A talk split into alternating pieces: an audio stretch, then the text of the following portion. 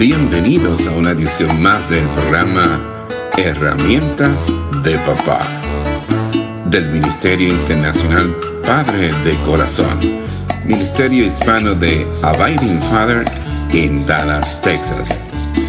Para información del Ministerio Padre de Corazón, se puede comunicar por mensaje de texto o de voz al número 214 533 7899 214-533-7899 por correo electrónico a rafi arroba padredecorazon.org Rafi con Y al final. Rafi arroba padredecorazon.org Visita nuestra página web www.padredecorazon.org www.padredecorazon.org Con ustedes, Rafi Gutiérrez, pastor y director del Ministerio Internacional Padre de Corazón. Cuando entendemos cuando comprendemos de corazón las buenas noticias del Evangelio, de que somos adoptados como hijos de Dios y de que ahora tenemos una nueva vida en Cristo, eso nos libera de la presión que sentimos para probarnos a nosotros mismos como hombres. Considere a alguno de los hombres que consideramos como héroes, grandes hombres cuya fe ha de inspirar o ha inspirado nuestra fe. David, el rey David. David cometió adulterio y conspiró para que mataran al esposo de su amante. Si alguna vez hubiera una forma de probar que el corazón de uno está alineado con el corazón del, Dios que dijo no matarás y no codiciarás a la esposa de tu prójimo, entonces debemos pensar que David no habría demostrado ser digno. Sin embargo, pesar de su pecado, David lleva o ha llevado el título a través de los años de haber sido un hombre según el corazón de Dios. ¿Recuerdas cuando Pedro, el discípulo, le dice a Jesús que él irá a la cárcel e incluso morirá por Jesús? Me imagino que Jesús le sonrió amablemente, envolvió sus brazos alrededor de Pedro y le dijo, Pedro, yo te amo, pero ¿sabes qué? Me vas a repudiar, me vas a negar tres veces antes de que salga el sol. Y Pedro lo hizo. No pudo demostrar su lealtad.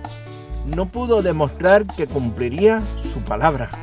A pesar de su fracaso, Jesús reincorpora a Pedro con la responsabilidad de apacentar sus ovejas. Y vemos a un Pedro diferente cuando comenzamos a leer el libro de Hechos. Pablo, el misionero más grande del mundo. Sin embargo, antes de su conversión, persiguió a la iglesia cristiana y exhaló, respiró amenazas asesinas contra ellos. De hecho, en el libro de Hechos, el capítulo 9, nos dice hasta dónde estaba dispuesto llegar Pablo para perseguir a los cristianos. En ese versículo 1 se nos dice que Pablo fue al sumo sacerdote y le pidió cartas para llevarla a la sinagoga en Damasco, por lo cual, por lo que cada vez que encontrara cristiano allí podría llevarlos como prisioneros a Jerusalén. Saulo de Tarso, conocido ahora como el apóstol Pablo, estaba haciendo todo lo posible para encontrar cristianos y llevarlos a Jerusalén y encarcelarlos. Y sin embargo, Dios le dijo, te considero digno de ser mi apóstol para los gentiles. Dios no requiere que las personas demuestren ser dignas antes de que Él las llame a sí, a sí mismo y para su obra. Más bien, en su llamado a las personas, Dios ya las considera dignas. ¿Ves cómo Dios nos ve a nosotros? muy diferente a la forma en que nos vemos nosotros mismos y nuestras propias expectativas y las expectativas de otros. Para la mayoría de nosotros, la experiencia nos ha enseñado que la aceptación llega solo cuando mostramos ser dignos de ser aceptados. Durante los talleres y charlas del Ministerio Padre de Corazón, he visto que una de las luchas más comunes que los hombres comparten conmigo es cuando me preguntan cómo Dios puede amarlo porque a sus ojos no son dignos del amor de Dios. No son lo suficientemente buenos. La mayoría siente que deben de hacer algo, probar algo antes de que Dios pueda amarlos y ser dignos del llamado de Dios. Pero este es el Evangelio de Cristo.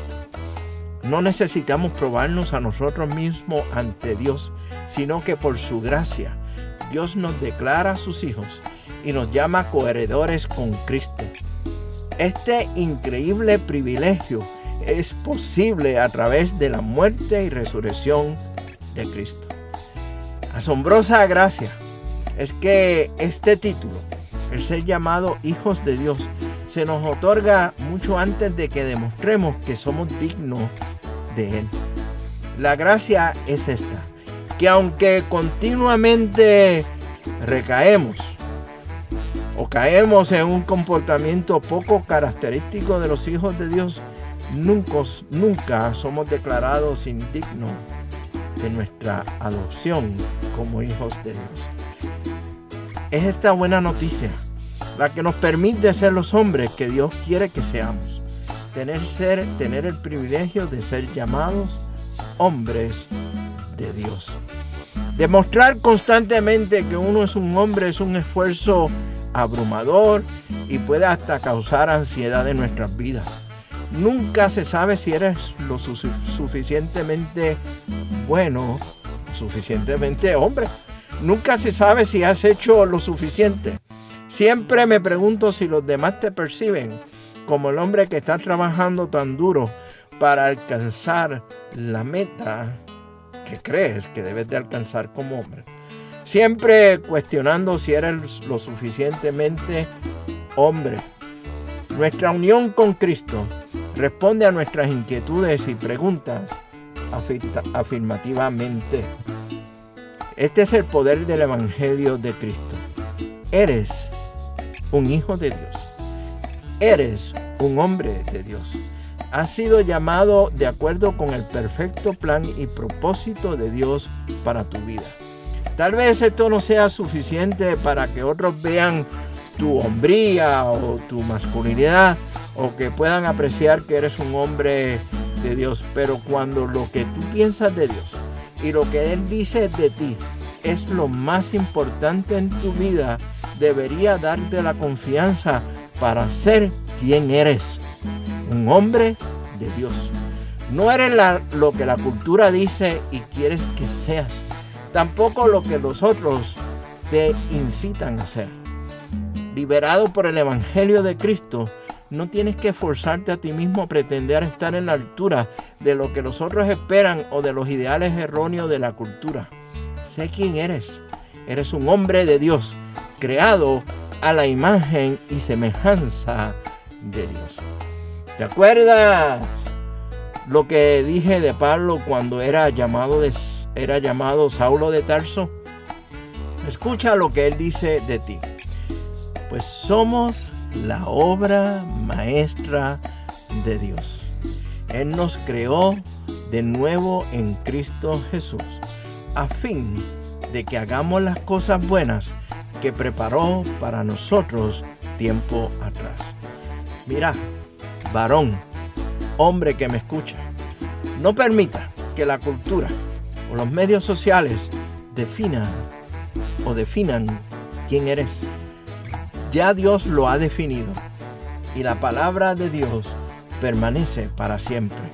Te espero en la próxima edición del programa Herramientas de Papá del Ministerio Padre de Corazón, donde continuaremos con interesantes temas de actualidad como este.